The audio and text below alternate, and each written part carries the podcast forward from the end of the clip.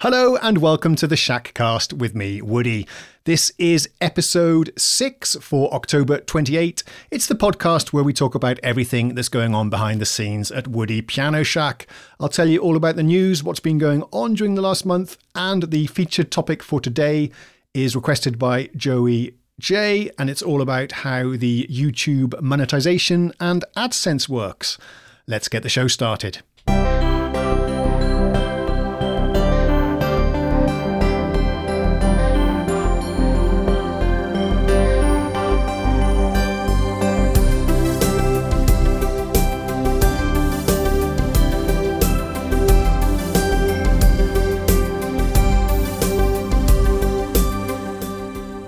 Let's start with the news for the month, then I'll explain everything that's been going on during September. And there has been a lot of stuff. It's been one of the busiest months I've had on this channel, which is great news. Things are really picking up. So, the first thing, then, believe it or not, a month ago we did the remix contest announcement, and I think I played some of the winning tracks for you on the last podcast last month. But the winners were Scryonic, Ezequiel Rodriguez, uh, they were voted by the panel of judges, and then we had Rooftop Struggle, who we picked to win on the live stream. He was a random winner. The first two guys got a prize of UVI Synth Anthology 2, and Ezequiel already produced a track using that, which I shared with you on the weekly WAV. So I hope you've heard that by now. I thought it was really good. And Rooftop Struggle got a year's subscription to Sonic Academy, which is a training platform. They have lots of online courses. Now, that was a lot of fun to do that. I'm glad it's over now and we can move on because, as the administrator, it was quite, quite a lot of work. But the one of the highlights, anyway, was, of course, listening to all your entries and getting so many messages from people that had been inspired to create tracks and some people who hadn't created tracks at all before. And this was the first time they were producing and sharing stuff. So that was really nice. The other thing I enjoyed was collaborating collaborating, collaborating with our panel of celebrity judges. Let's see if I can remember them all now. We had Bo Beats, who's got a very nice YouTube channel. You guys should uh, check him out and subscribe. Then there was our very own moderator over on Discord. We all know and love him. That's uh, Xavier Radix. Then we had Alex Ball, who's uh, one of the most incredible producers and musicians that I follow on YouTube. Gaz Williams, of course, and Espen Kraft. And it was really nice to work with them and uh, feature them on my channel. It was a quite an honor actually. And guys like uh, Gaz William, Gaz Williams were retweeting that they were on my channel, sharing the video, for example, and that was picked up by Sonic State as well. So they were also retweeting our announcement video there, which was quite a exciting moment for me. Sonic State is one of the channels that did inspire me and Gaz Williams, for that matter, to start my own YouTube channel. So it was lovely to be picked up by them and to be acknowledged and be on their radar. So that was a huge moment for me personally and for the channel, I think. I'd also like to say congratulations to some of the patrons that submitted, well, to all of the patrons that submitted their tracks, of course. You all did a great job, but a couple of you in particular got uh, highlighted and mentioned by our judges. The, the two that do come to the mind are Panther, who's no longer a patron. Sadly, we're still we're still good friends. You you guys can come and go as patrons whenever you like. There'll be no hard feelings. But Panther, who was a patron at the time, uh, did an excellent entry, and so did N Kai. Nicholas also submitted an entry which got recognised by the judges, so well done there. And we're not quite done with the Megamix yet. I have some plans. You remember when I announced the contest, I did say that I would feature all of your entries on my channel. Well, with 42 entries, that became a bit of a struggle to, of course, feature them all in their entirety. So the thing I was thinking of doing was doing a mega mix, some kind of mixtape where we can play a little clip of each track but even that was quite a massive job. So, what I did is I posted a comment over on YouTube and asked if any viewer would like to help me do that collaboration. Actually, one of our, he's now a patron, which is fantastic.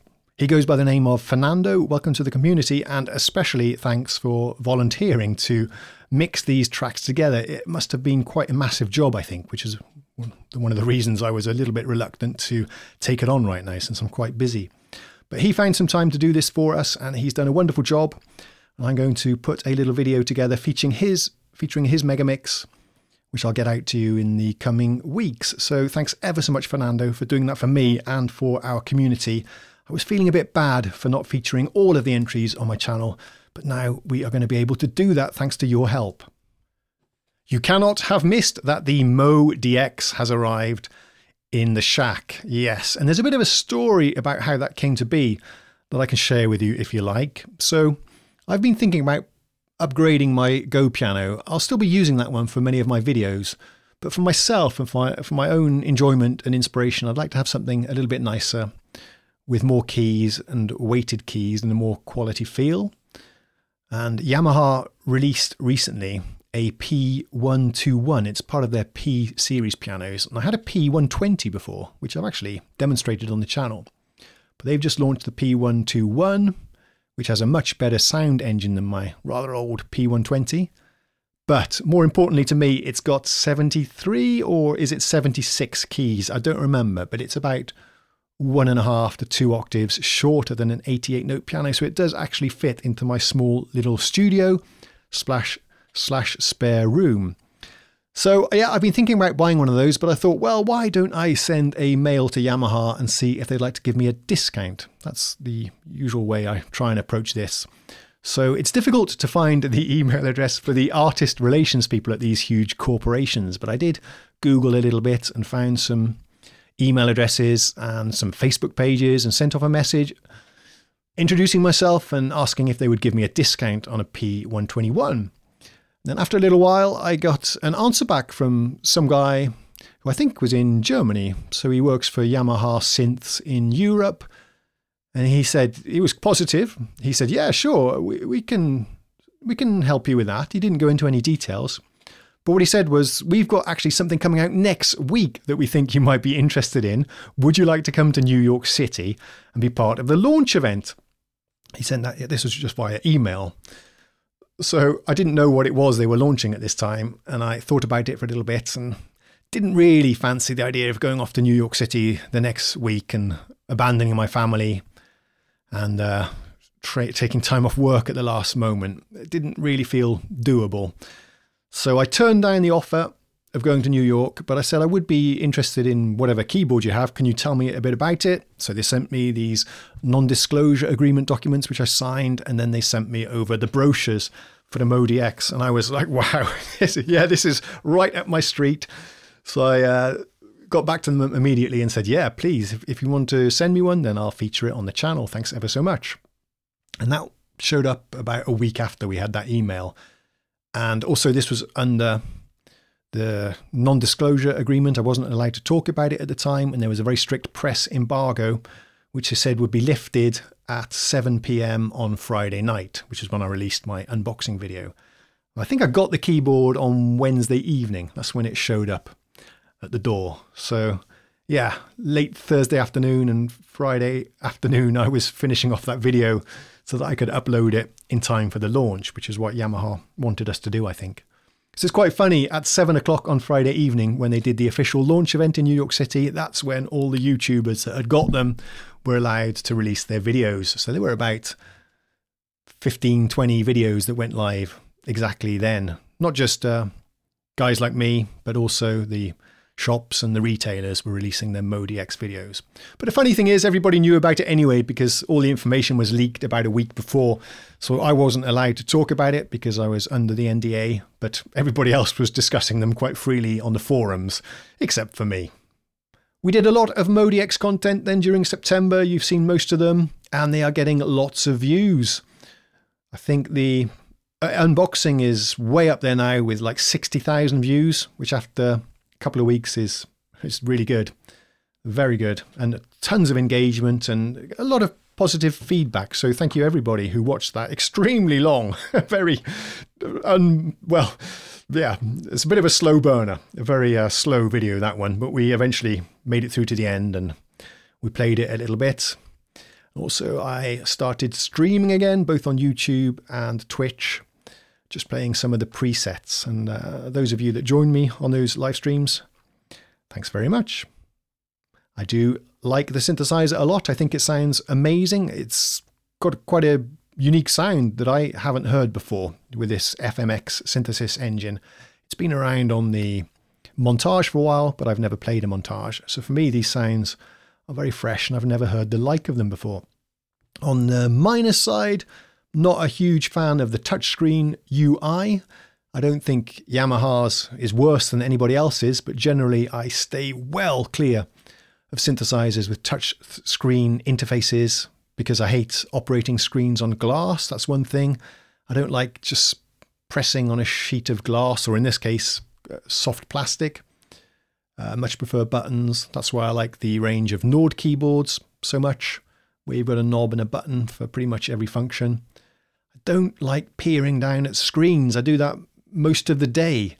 And when I play my keyboards and synths, that's the time when I really don't want to be peering and prodding at a screen. So, yeah, I'm not a fan of the touchscreen, but that's not a criticism of this synthesizer in particular, but just my general feeling on that. And the other thing is, I don't have very good eyesight as well. So, some of the smaller text I struggle to read. So, that makes the experience a bit of a bit of a pain as well.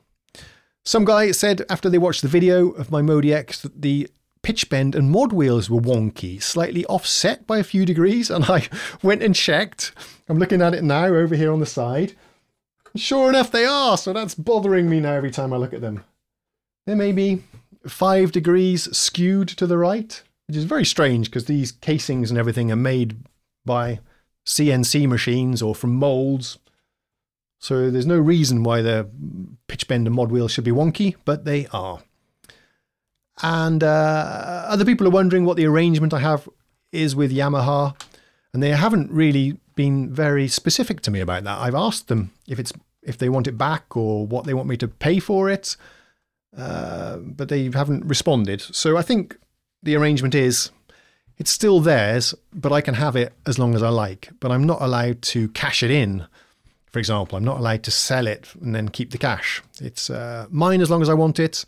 But then when I don't want it anymore, then I'm expected to send it back to Yamaha. I think that's the arrangement if I read between the lines.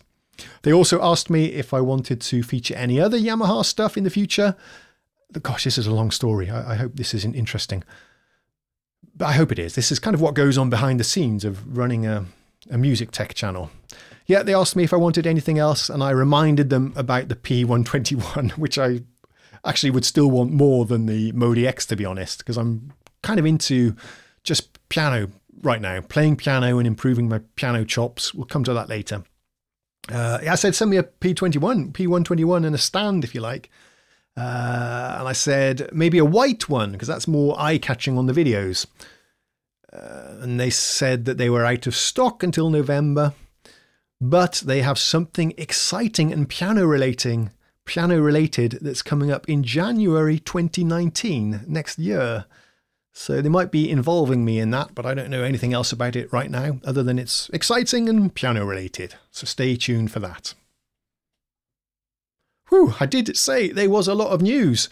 Anyway, when I got the news that the MODX, the Modi X, was coming to me, that prompted me to do a big sell my synths again. Yes, I've got a MOXF, as you know. No, yes, that's what it's called. These model names are very confusing. I have a Mo XF, which is the previous generation of the Modi X. And it occurred to me that if I'm going to have a MODX here, there's no way I'm going to use that old one anymore. I had plans to do some videos, but people probably aren't going to be that interested in watching them and I'm not going to want to play the older model. It's just taking up space. It's going to gather dust. So I sold that one. I liked the organ sounds and the electric piano sounds on the Modi X. So that, with some reluctance, pushed me to sell the Nord Electro 4 as well. And uh, yeah, I was not so sure about if I was doing the right thing, but I think I was, especially when the guy came to pick it up it was a young dude. He was maybe 25, 30 years old. He was a great player and he was very enthusiastic and he plays in a band. And I thought, yeah, come on, it's better it goes to this guy than it sits in a case in my house, not getting played at all. So I'm really glad it's gone to a player who's going to appreciate it. And I gave him a pretty nice deal on it as well, complete with the gig bag and that red stand. So that one's gone. The Launchkey has gone. It's one of my many MIDI controllers. That one I sold. I didn't really enjoy using it together with Ableton. Didn't appreciate it very much. That one's gone. There's some other stuff as well that I got rid of. Let me let me think. Oh, of course. Yes, the cheap rack stuff. Remember we were going to build up a series of cheap racks, the Woody Rack Shack or something. And to that end, I'd picked up the JV1080 and the Motif rack with the flaky rotary encoder wheel that I really needed to fix and didn't want to because I knew I knew it would just be a pain. So those two I sold as well. So there will be no more Woody Rack Shack. I find those things to be a bit unergonomic to use and I mean they're fine instruments, really fine instruments for their time and I'm a big fan of them both. I still am. But I can do it all with this Modi X. I can get the same kind of sounds from that. So it was just too much redundancy. And having too many instruments that aren't getting used stresses me out a little bit. So I offloaded them to a couple of guys that will appreciate them a bit more. I have a couple more news items and then we will break for some music. But the next topic I wanted to mention was that Native Instruments have been very generous to me and lots of other YouTubers actually by sending out a Maschine Mikro Mark III, which is a MIDI pad controller that you connect to the PC and then you use it to control their Maschine what, beat making software, I suppose you call it, a pattern sequencer. But I haven't really had time to check it out yet. That one I think is released now and available to the public. Then they sent me the Komplete Kontrol A series ahead of the product release. It's not under embargo and I'm allowed to talk about it. And I released a video unboxing it yesterday. So go watch that if you want to know a little bit more about it. Uh, the video was a bit of a flop at the end. I won't spoil it for you if you haven't watched it yet. But a bit of an anticlimax for me and for the viewers, probably. What else is going on? Well, I have been quite busy preparing and planning content for my piano lessons that I want to do in the autumn. And I've been trying to find an interesting angle to differentiate my lessons from everybody else's. But this is going to be quite tough because it's a congested area of YouTube. A lot of people uh, much better than me, without doubt, uh, much more skilled than me, and probably better educators are are already doing this and filling up this space, but I'm going to try and elbow my way in somehow by finding an interesting angle that nobody else is covering and doing it with my own style as well. So I've been thinking a lot about that and making plans for that. And slightly related, it's prompted me to get back into a program that I used to use 15, 20 years ago. I'm sure many of you are familiar with this. It's called Band in a Box, and you can punch in chords. It's a program that runs on PC or Mac. You punch in chords into like an arrangement view, and then you choose a style, and the software plays back an accompaniment to those chords and in that particular style. It's a lot of fun and a great tool for practicing. I was wondering if I could perhaps incorporate that into my piano lessons and make backing tracks to make it more fun for people to, to rehearse and practice. So, yeah, those kind of things I've been exploring, and I've got myself a copy of Band in a Box, which I was playing around with today. So you'll be seeing a bit more of that on the channel as well in the future. And I'd love to hear from you if you're a Band in a Box user or have been.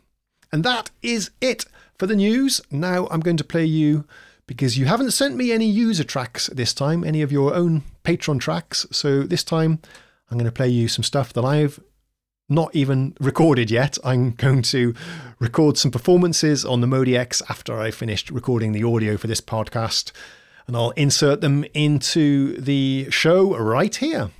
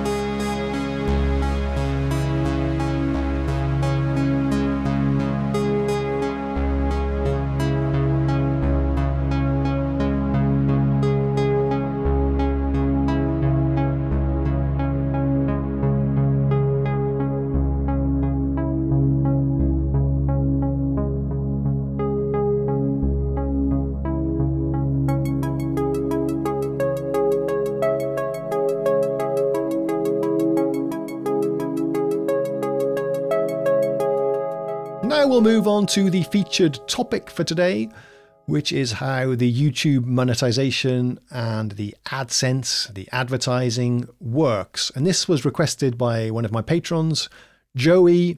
And I encourage you to send me a message if you want me to talk about anything in particular. Otherwise, I'll just pick a subject that's interesting to me and I think you'll be interested in, but I would much prefer to get suggestions from you. What I think Joey has in mind is a little bit about how the AdSense works, how the advertising revenue works. That's what most people think about when you talk about monetizing a YouTube channel. Basically, what it is, is that advertisers who want to market a product or some service, they pay Google to show advertisements at the start of people's videos, or perhaps during people's videos, or at the end. And then the advertisers will pay Google uh, a sum of money if a viewer clicks on the advertisement or watches 30 seconds, I believe, is the is the limit there. If the viewer watches 30 seconds of the ad or at least half of it, then Google will invoice the advertiser for that. And then Google take a share of that money and some of the money, I don't know what the exact revenue split is there, but some of the money that the advertisers pay goes to the content creator as well, goes to me, for example, the YouTube channel owner. And Google don't charge the advertiser for every single individual click. It's normally collected in terms of per thousand impressions or per thousand clicks or per thousand watches or something like that. And that's how the YouTube content creator gets paid as well. We'll dig into that a little bit later. So the advertisers only are paying for engagement. I think that's the way it works. So if the end user, the viewer that's watching the content is using an ad blocker, then Google don't get any money from the advertisers and neither does the content creator. And also, if the viewer skips the ad before it completes or before the 30 seconds, then also no money changes hands. And remember also that the the way that YouTube works, I think, when you're watching videos, is that they don't they don't show ads for every single video as well. So if you're watching 10 videos, they might only show ads on half of them, as to, so it doesn't get too annoying for the viewer. And all of this advertising is managed both to pay out the ad revenue to YouTube creators and also the advertisers themselves manage all of their campaigns in this AdSense platform. You might have heard of it.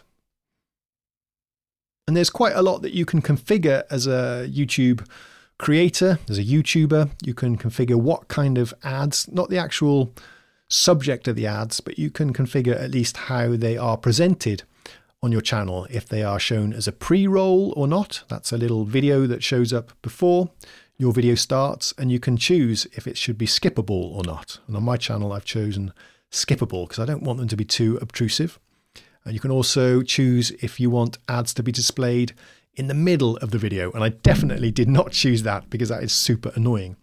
And you can also control if you can, if an advertiser can put banners over the top of your video. And I I think I disabled that as well. I hope so. So uh, please, if you do see videos coming in the middle, if you see ads coming in the middle of my videos or annoying banners, then let me know and I'll try and find the setting and disable that.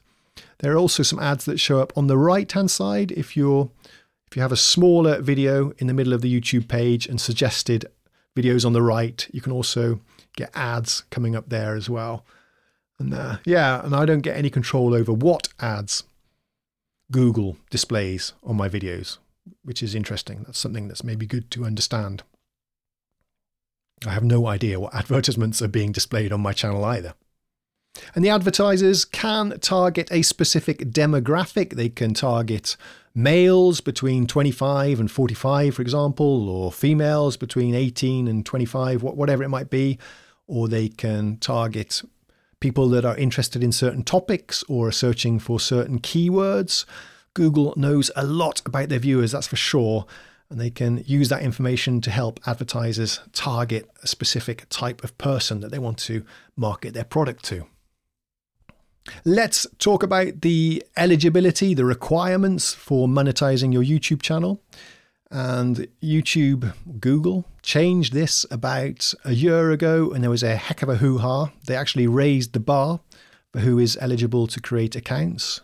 There was a lot of speculation about why. This was about the time that that Logan Paul guy that's got uh, millions of followers did a video, a vlog where he was in a Japanese suicide forest and he filmed a dead body or something really inappropriate, published the video on his channel and uh, the advertisers that were having their adverts displayed during his video were, uh, of course, outraged about being associated with him.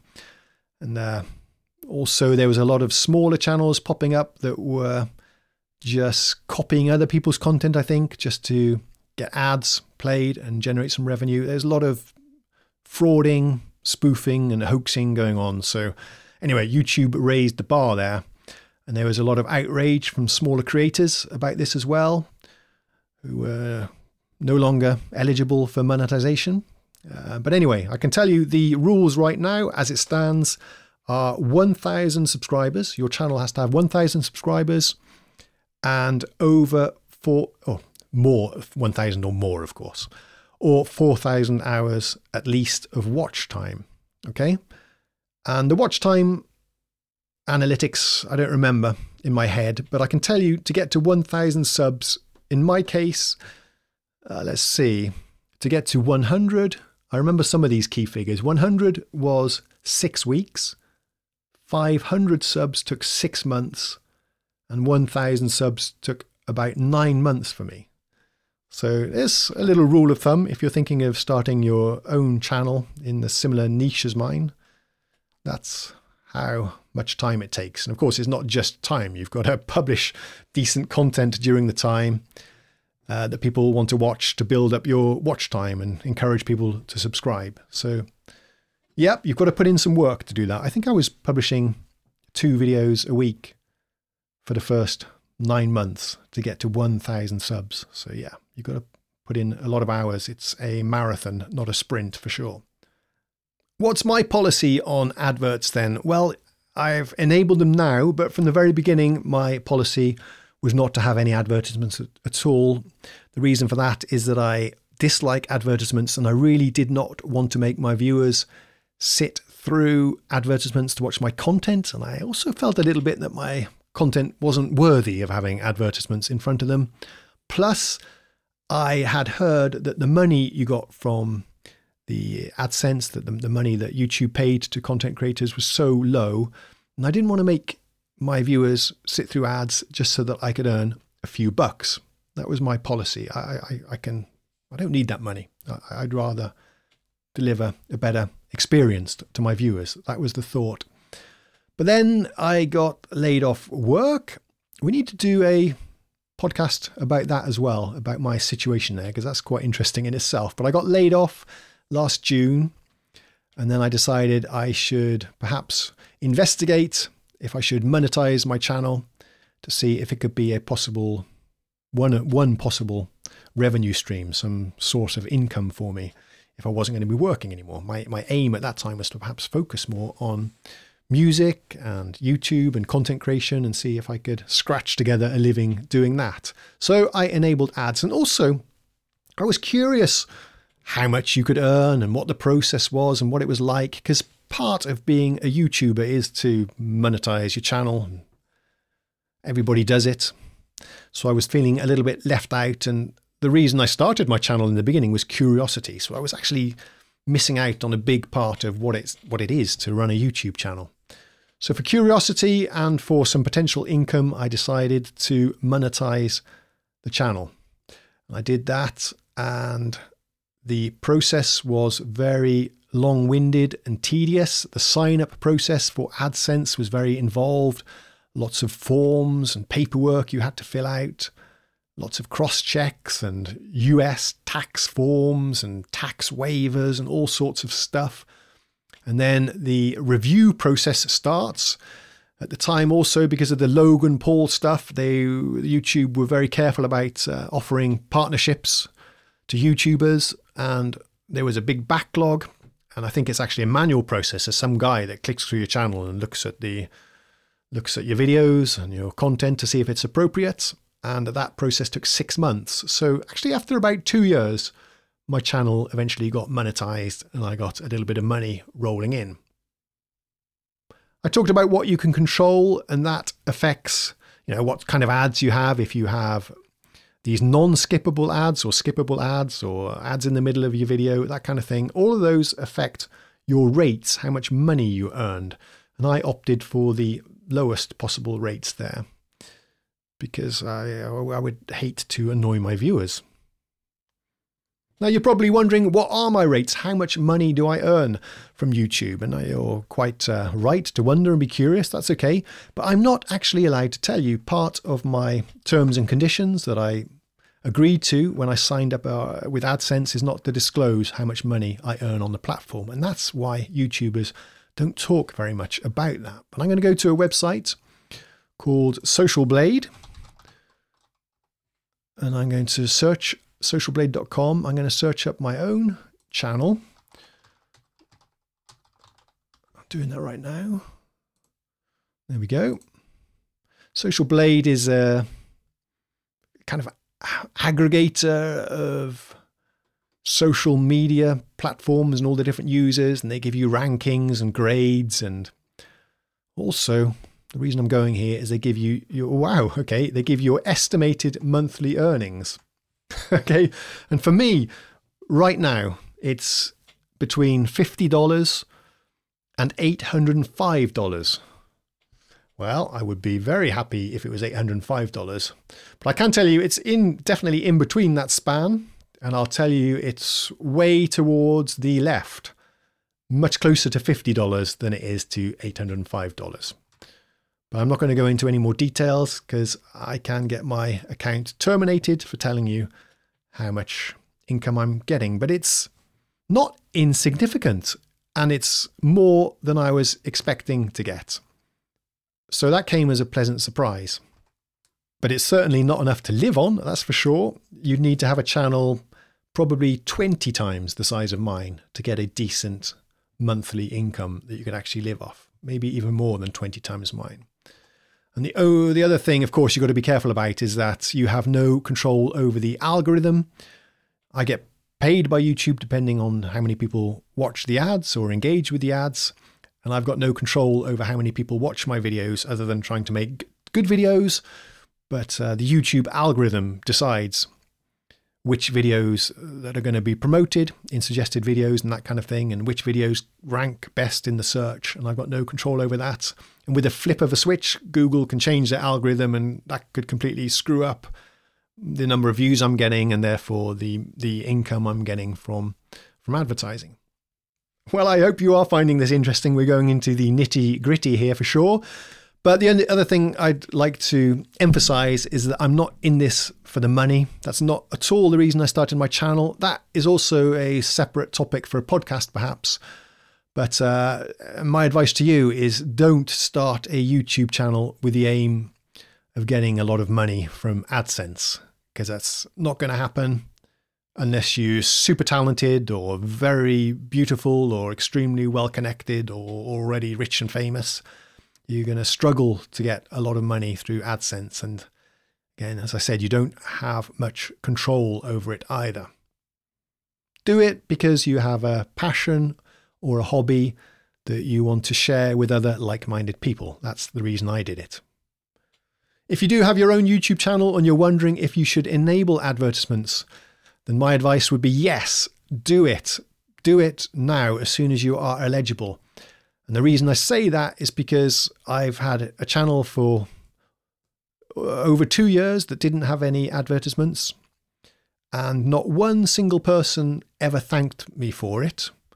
Okay, I'm not being uh, an arrogant idiot here, I hope.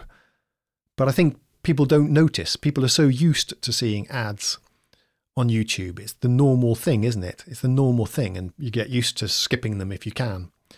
So Nobody thanked me for it, but I don't think anybody even noticed that I didn't have ads, to be honest. And you might have some moral considerations like I did. You didn't want to make your viewers skip through ads, but Once I enabled them, nobody complained either. So, yeah, when I didn't have ads, nobody thanked me. And when I did put ads on, nobody complained about it either. So, why not? I'd say go for it because you do get a reason, you know, a decent amount of money. It's no no way you're going to cover the amount of hours that you need to put into your channel. It, it's uh, yeah, it's probably well, it is way below the minimal wage for the amount of hours I put into my channel.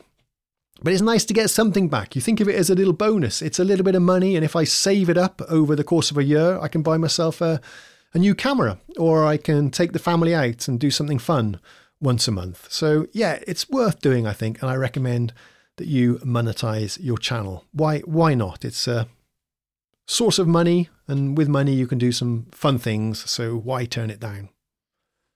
Most YouTubers have multiple income streams. Uh, if you're going to be doing YouTube for a living, then you're probably not going to be surviving on the AdSense income alone unless you have a massive channel, sort of at least 20 times bigger than mine. And the way they do that is there are many ways you can monetize your YouTube channel. Uh, you can, for example, have links in the description that are affiliate links so that when someone clicks on the link and purchase something from Amazon, for example, if you're demonstrating a video and you have an affiliate link to Amazon where they can buy it, then you get a little commission on that purchase. And in fact, in the case of Amazon, if they buy anything, not just the product you're linking to, if they buy anything, you'll get a few percent back from Amazon. And there's a lot of companies that have affiliate marketing schemes that you can sign up for as a uh, YouTuber or a, uh, any influencer really in any social media. The other thing you can do is have sponsored videos. That's where a company pays you to mention their product at the start or during or at the end. And a lot of companies are doing this now because they've realized that this ad model is slightly broken. People install ad blockers or skip ads. And by embedding them into the content of the video itself, by having the YouTuber that people trust and like uh, mention the product, then uh, they get more engagement that way. And then they'll pay the YouTuber a certain amount of money for every thousand views, I, I, suppose. I've never done it, so I don't really know.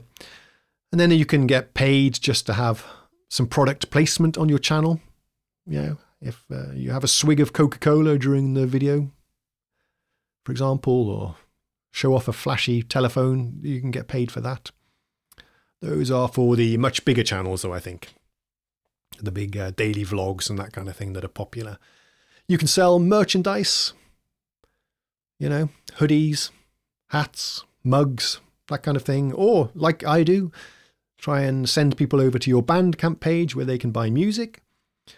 Or a similar thing, you can send viewers to some premium content. You could have, for example, uh, show half of a tutorial and then send them off to a site where they, the viewers can pay to watch the complete series or the complete tutorial. That's another way that YouTubers make money. And then, of course, things like this Patreon and the donations and YouTube super chats. People can just send you a little tip during a live stream. And you know about those, so I won't go into details there. And that wraps up my little discussion about monetizing your YouTube channel. I hope that answered Joey's questions and that the rest of you found it interesting. And I'm not an expert here by any way, but this is my rough understanding about how it works and my personal experience of it. Do let me know if you have any further questions or follow up questions. And send me also your requests for the featured topic to do next time. Let's play another track on the MODX.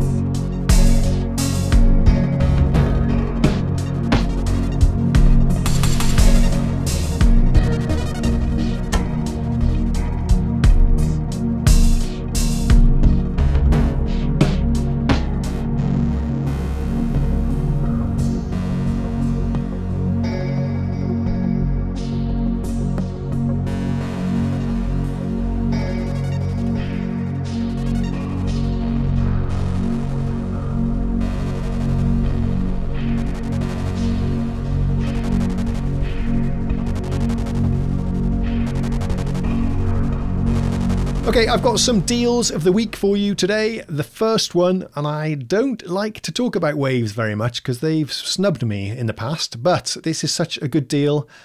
I just had to share it with you. You can get this on the Waves site or, or, or on the Audio Deluxe. They have a gold bundle right now for $99. The Waves Gold Bundle. I think it includes 40 different very useful plugins, and Waves plugins, I have to admit, are very high quality and certainly get the job done. The Gold Bundle includes 40 plugins. Normally, you can buy this boxed for six or seven hundred dollars. The normal price on the Wave site is nine hundred dollars, but never ever play pay full price full price for Waves plugins. Anyway, it's reduced to 99 right now, but there's also a 30% coupon code uh, Waves 30th anniversary coupon code to get the price down to $55 and $55 for 40 Waves plugins that you can use in all your productions. Just general purpose stuff. You've got compressors, reverbs, limiters, delays, multi channel compressors, everything you could possibly need. Uh, yeah, I mean, it's a great deal, I think. But uh, be warned, they do charge you when you need to upgrade the plugins as well. So even if you buy these now for 55 bucks, in a few years when you perhaps need to upgrade for compatibility with a new operating system, they'll charge you for that. But I don't know the specifics of that. So be warned there. But uh, I think it's a good deal and one I wanted to share with you. The next one is completely free of charge, and I'm going to give you a tip for a YouTube site that I've really been enjoying a YouTube channel called Skilled Musicians. Skilled Musicians. And the guy there is just doing piano tutorials, but I think the content is so good. He's such a fantastic player with a fabulous touch. I could listen to him play all day long, and the level of his tutorials are right at the level that's appropriate for me right now. How to get nicer sounding chord voicings and spice up your chord progressions and interesting scales to use over chords. It's absolutely perfect for me, and I think some of you might enjoy it as well. So go and have a look at skilled musicians on YouTube. For voicemail, once again, I don't have anything, but I leave this segment in as a little reminder. If you do want to send me some voicemail, I'll play it on the podcast. And this podcast is only going out to patrons, so there's no reason to be shy. Uh, just record something on your smartphone or in your studio and send me an email, and I'll play it here. It can be a question, some feedback, a suggestion, or just you want to share a review of some gear you've bought or anything like that, I'd love to play it here in the podcast. I think it'd be more interesting than listening to me droning on for an hour. And that does wrap it up. I'm going to play one more track with you on the MODX to finish off with. I don't know what it will be because I haven't recorded it yet. I'm going to do it as soon as I've pressed the stop button here in Reaper and finished recording the podcast. So, yeah, thanks very much for listening. I don't know how many people listen to this podcast. There's no way for me to uh, to, to to see that. So, I tell you what, this time perhaps I'd love to gauge how many of you actually listen. If this is worthwhile doing, so if you listen to it, then please send me an email or please leave a comment over on the Patreon post. Let me know that you listened to it and uh, give me some feedback. Tell me what you like about it, what you don't like about it, and some suggestions for some segments that we could perhaps include in the future. Love to get your feedback. That's all for now. Have a great week, month, and I'll talk to you again in November. See you then. Cheers, guys. Bye.